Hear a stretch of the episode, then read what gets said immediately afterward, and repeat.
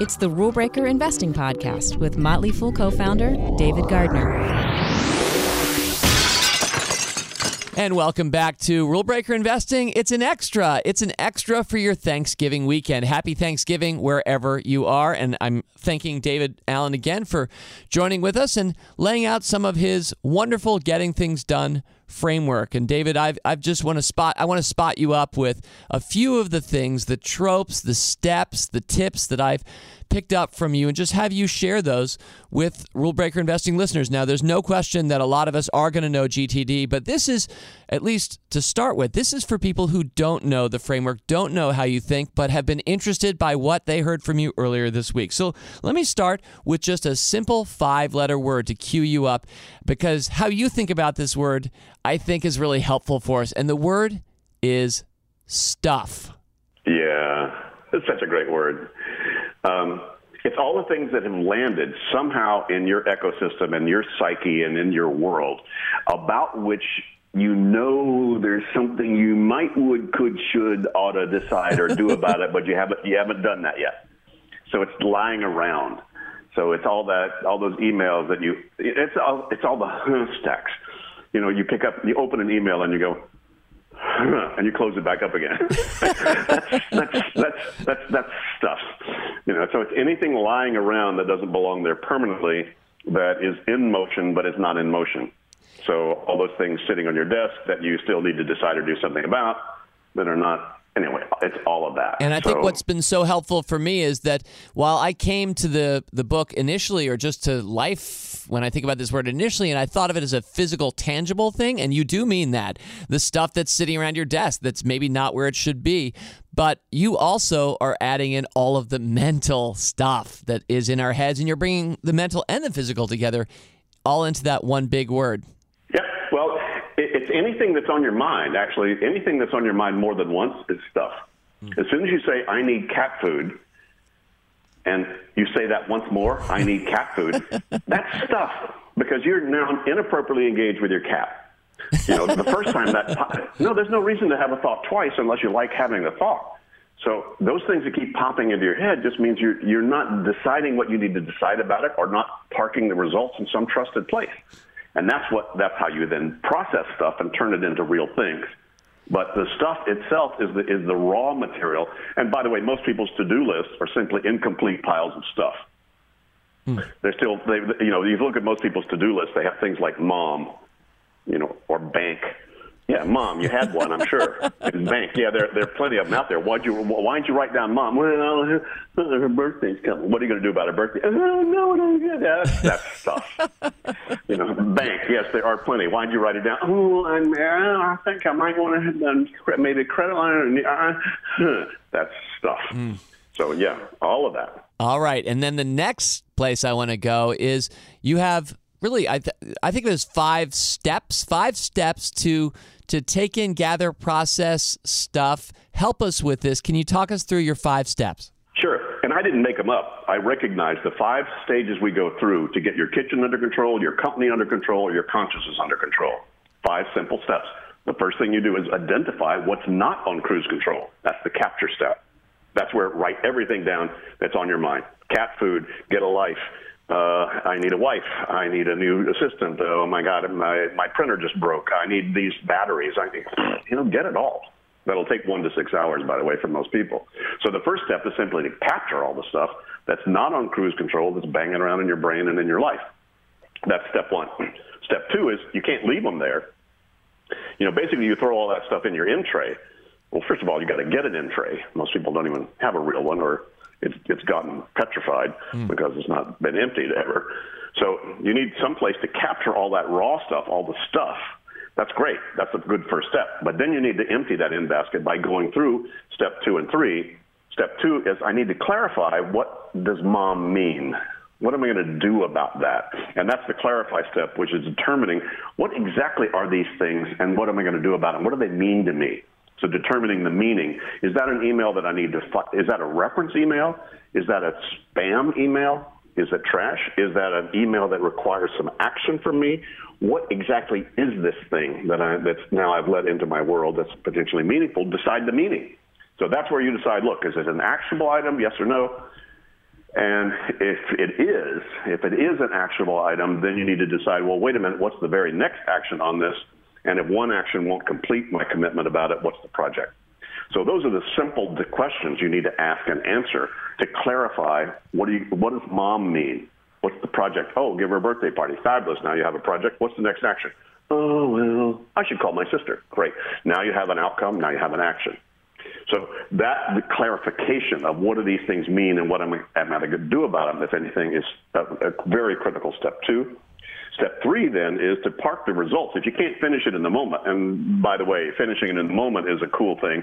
If the action step you come up with could actually be completed in two minutes or less, you should just do it right then. And that's the two minute rule. One of your biggest, this is one of my favorite. This was a life changer when I first just read the first page of that chapter. Just the idea that if you can get something done in the next two minutes, just do it. And then it's out of your mind. It's no longer stuff and you keep moving. And if and, and by the way if it can't be done in two minutes don't fool yourself right? Yeah. But that probably gave you an extra six months to your life didn't it? I, I yeah and that's why i haven't aged as we talked about early, elsewhere so yeah, so so yeah, so you take the action if you can, but if you can't take the action, but you still need to do it, you need to organize a reminder, and that's where you go to stage three. Go, okay, it's a call I need to make to my sister about my mom's birthday, but I can't do it right this minute, so I need to park that somewhere so that when I have a phone and time, I'll see a list of calls I need to make. So it's quite simple, obvious thing. Once you decide stuff is trash, put it where trash goes. If it's a reminder about a phone call, put it where you put those things. If it's a project you need to keep track of until it's done, put it on a project list. So there's some fairly simple categories, but you need to make sure that those are real clear and that you park the results in a place that you trust you'll see at the right time. Which brings us to step four, which means that even if you captured everything, clarified next actions on them, parked them in appropriate lists, if you don't look at those lists at the right time and on a consistent basis to keep them complete, then you'll you'll still be back in your head, which is again a crappy office. You know, so you need to make sure that the external brain is current and complete which means that you need to build in a reflection process. Step, four. So I've captured, I've clarified, I've organized, and now I need to make sure I'm looking at my calendar to see where to go this tomorrow and this week, what's coming up. I need to look at my calls list. I need to look at my project list. I need to look at the stuff that I need to talk to my boss about or my assistant about next time I see him or her. And so you need to keep this information out there. So interestingly, you need to actually use your brain in an effective way to keep your brain empty. And so that's the reflection process, which happens at multiple levels and horizons. Mm. Then that, then you move to stage five, which say, okay, once now I've looked at all that, oh screw it, I'm going to have a beer, you know. And so now you make a decision about what to do based upon your analysis of the whole gestalt and decide that beer is the best thing. That's a high performance beer, as opposed to the avoidance beer where you haven't done all that stuff, and then you go have a beer to try to numb yourself out from all the angst that that's going to produce. Yeah, that doesn't work too well. Although I've definitely tried it. I know it well. okay, so that was a wonderful quick primer of the five steps that you that you've put out there and that you've helped um, millions of people uh, be better at. David, another of your concepts, something that um, I, I, would love to have you speak on, is the phrase "mind like water." Yeah. And well, I, do I hear some water in the background? I, I, think as I said, yeah. "mind like water," I heard. I, I think I heard water. No, you heard me pour a glass of wine. it's nighttime here in Amsterdam. Yes, so. I know, but I, am wondering, have you ever lectured on mind like wine? And if so, what would that be? But maybe that's a digression. I, you wouldn't even need to because there would be no mind left. You know? So yeah, mind like water. You know, Bruce Lee made it famous. His sensei had coached him. You know that, and he he talks about this. There's a YouTube you can go find out there where he does that. The idea, and it, it comes from the martial arts, which is that the mind that if you're going to be most effective, you know, as a martial artist or frankly as a human being, your mind needs to be clear and essentially respond to your environment like water responds to its environment. It doesn't overreact. It doesn't underreact. It might be rushing. It might be a, a crashing wave. It could be a calm pond. It could be rain, but whatever. But water's not confused, you know, about what to do. So the whole idea is that this this light flexibility that water has, being able to match itself to its environment. If you if you translate that psychologically, um, so that you're basically it means be present with whatever you're doing. But if you take one meeting into the next emotionally, or you're taking work to home in your mind, or home to work in your mind, that's not mind like water. That's the opposite. It's mind like mud or quicksand or something. Mm. You know, so the whole idea is of having your head clear enough And, you know, come on, here's the secret, David, as you may have figured out by now, that getting things done is not so much about getting things done. It's really about being able to be appropriately engaged with all the levels of commitment in your life so you can be totally present with whatever you're doing. Hmm. And that's the most productive state to operate from. So it, it, the funny thing is, is that you actually will get a lot more done with a clear head because you don't need time, you need space. It doesn't take any time to have a good idea or to be loving with your kids or to be present in a conversation. Those don't require time, but they do require room in your head. If you're distracted by all of your stuff that you're not appropriately engaged with yet, and it keeps banging on your on your brain, you know, and you keep thinking about that stuff, you know, that's not the most effective way to either be loving to your kids or to watch them play soccer or to write a business plan or to do anything. Mm. So the whole point of this is you need to be able to do what you need to do to get your head clear. I just figured out the algorithm about how you get stuff off your mind without having to finish it. And let me let me drill right right into that um, fertile space because my next one was going to be sticking with mind. Mind sweep. What is a mind sweep? Taking everything that you have attention on and getting it out of your head, uh, and essentially, you know, write it down. Well, you could record it if you want to, but it's actually better to write it down because then you have a visual component of it right then. If I were to coach people one on one, which I still do, first thing we do is we get them to just get a big pile of paper and a good pen and everything that pops into their head, little, big, personal or professional, something, anything they have attention on. Doesn't mean that they are committed to do it. It just means it's on their mind.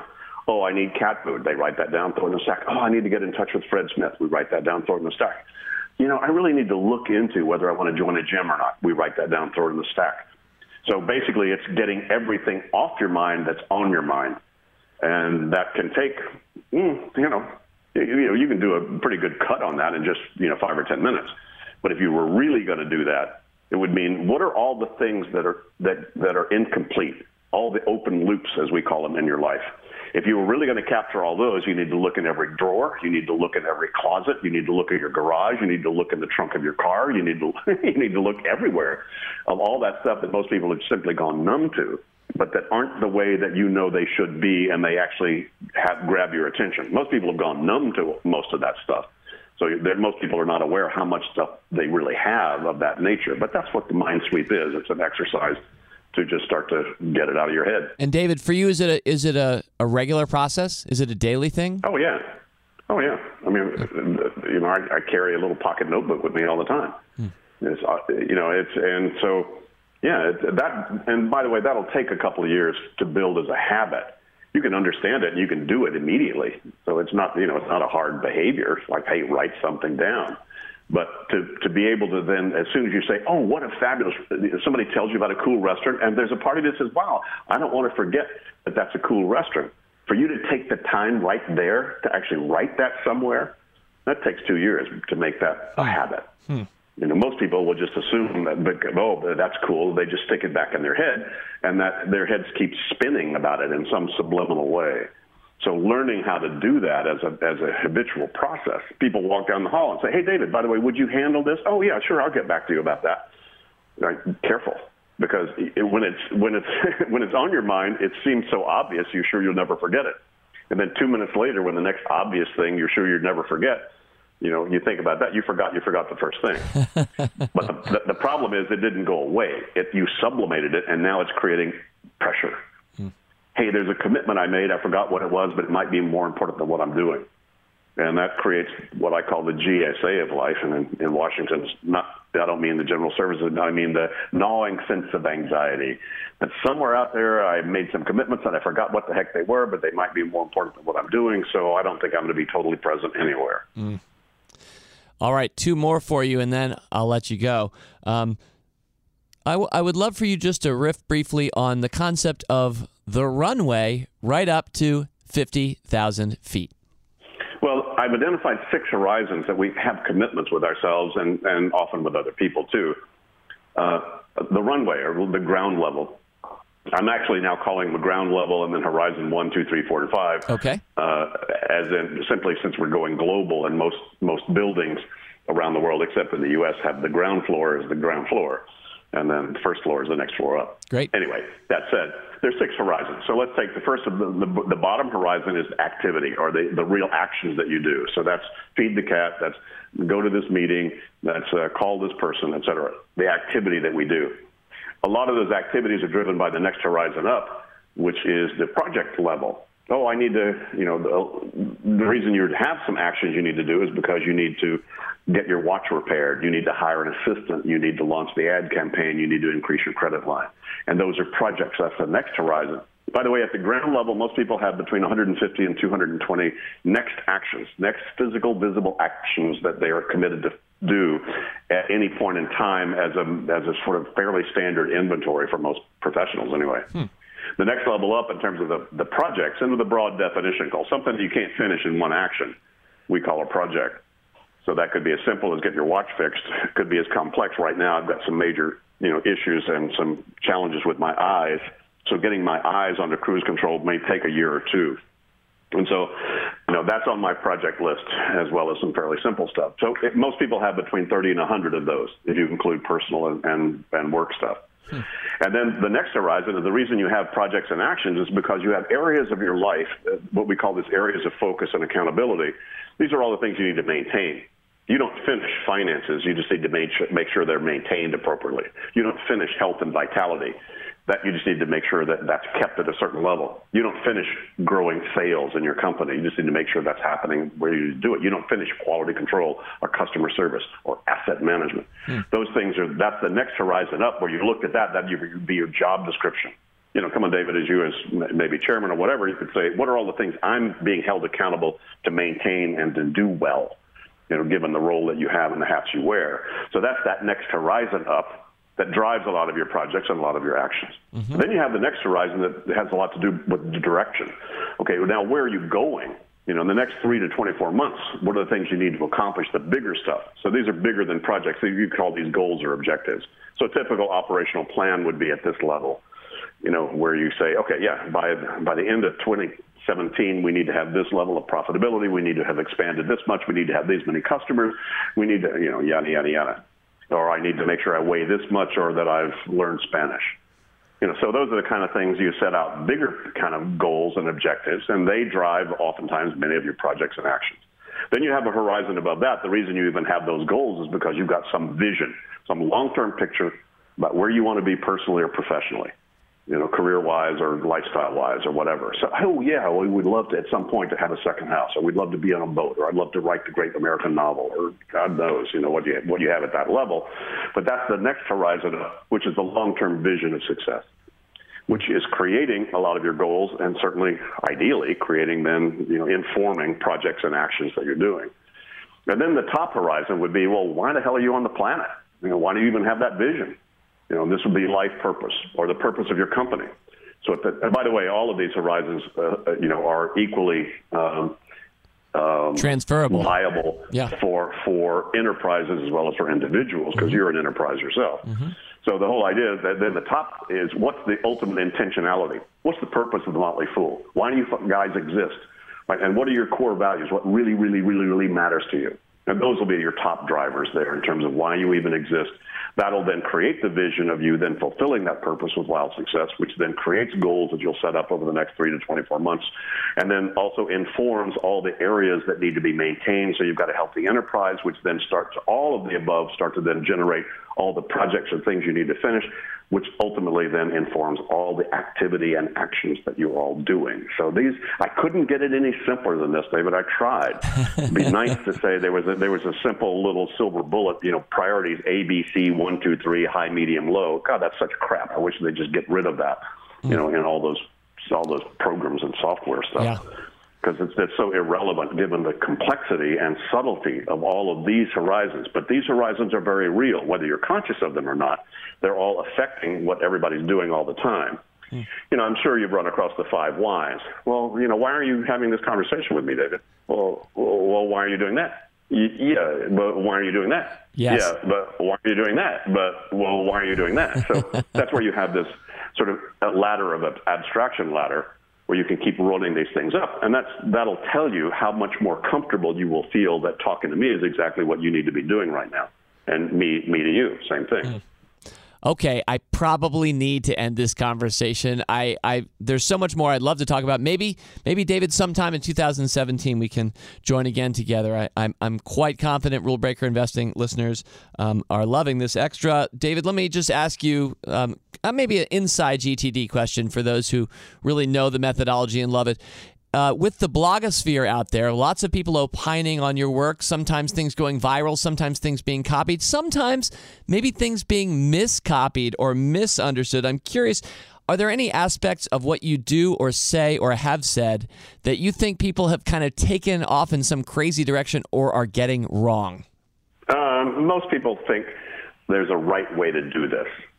And that's people who sort of get into this go, okay, now here's what you should do because I ah. read this in the book, and here's what you have to do. And that that's not really included. When you have you know ears to hear, eyes to see, you won't see that in anything about GTD. The principles are intact. You know, if it's in your head, it's in the wrong place. That's the truth. So anything that gets stuff out of your head is going to be functional and useful, whatever. But if people say, yeah, but when you get it out of your head, you have to use this way to do it, or you have to write it down, or you have to use this piece of software, or you have to do that. That's where people screw it up. And that is such a great over, point. They over over they overstructure. They think the application, and as opposed to saying, look, here's how I do it. Here is a way to do it, and there are six gazillion other ways to do it once you understand the principles. So if you don't really catch the methodology and understand the underlying principles, then you're very likely to overstructure your recommendations to anybody else. So, you know, once you get it, you, you lighten up and loosen up a lot and understand the, the huge freedom people have to implement this in whatever ways they want to do it, not just your way. Such a great point coming from the man himself. And I definitely remember uh, when I first read your book, you, are really good and explicit about, you know, some people love smartphones, some people love electronic, other people love their yellow legal pad. And you very clearly said, whatever works for each of us, that's basically what you should be doing. Well, um, he is uh, a, a, friend and a mentor of mine. Uh, I saw your tweet in the last week or so, David. I love this one. There are no problems, only projects. Maybe we'll talk about that some other time, but there's an inherent optimism and can do to your work that's contagious for those who follow you and is, I think, what the world needs optimism. And I thank you very much for injecting some of that into our Thanksgiving holiday. Hey, man, I'm, I'm very happy to do this again with you. Let's do it tomorrow. Wonderful. Any, anytime, David. Absolutely. Sure. Thank you so much. David Allen, uh, by the way, he's, he's an awesome living advertisement. Not that he needs it for his book, Getting Things Done, but if you've enjoyed uh, some of this conversation, I highly recommend Getting Things Done by David Allen and his, his subsequent works as well. David, uh, cheers. All right. Just a reminder you can check out past episodes of Rule Breaker Investing and all the Motley Fool podcasts at our podcast center. Just go to podcast.fool.com. And while you're there, you can check out our subscription services. A new issue of Rule Breaker Service comes out with two new stock recommendations from me the last Wednesday of the month. You can check it out by going to the Podcast Center and scrolling to the bottom of the page. That's podcasts.fool.com. All right, that's all for this Thanksgiving week. Again, coming up this Wednesday, Guy Kawasaki joining me to close out Entrepreneur Month on Rule Breaker Investing. Fool on. As always, people on this program may have interest in the stocks they talk about, and the Motley Fool may have formal recommendations for or against. So don't buy or sell stocks based solely on what you hear. Learn more about rulebreaker investing at rbi.fool.com.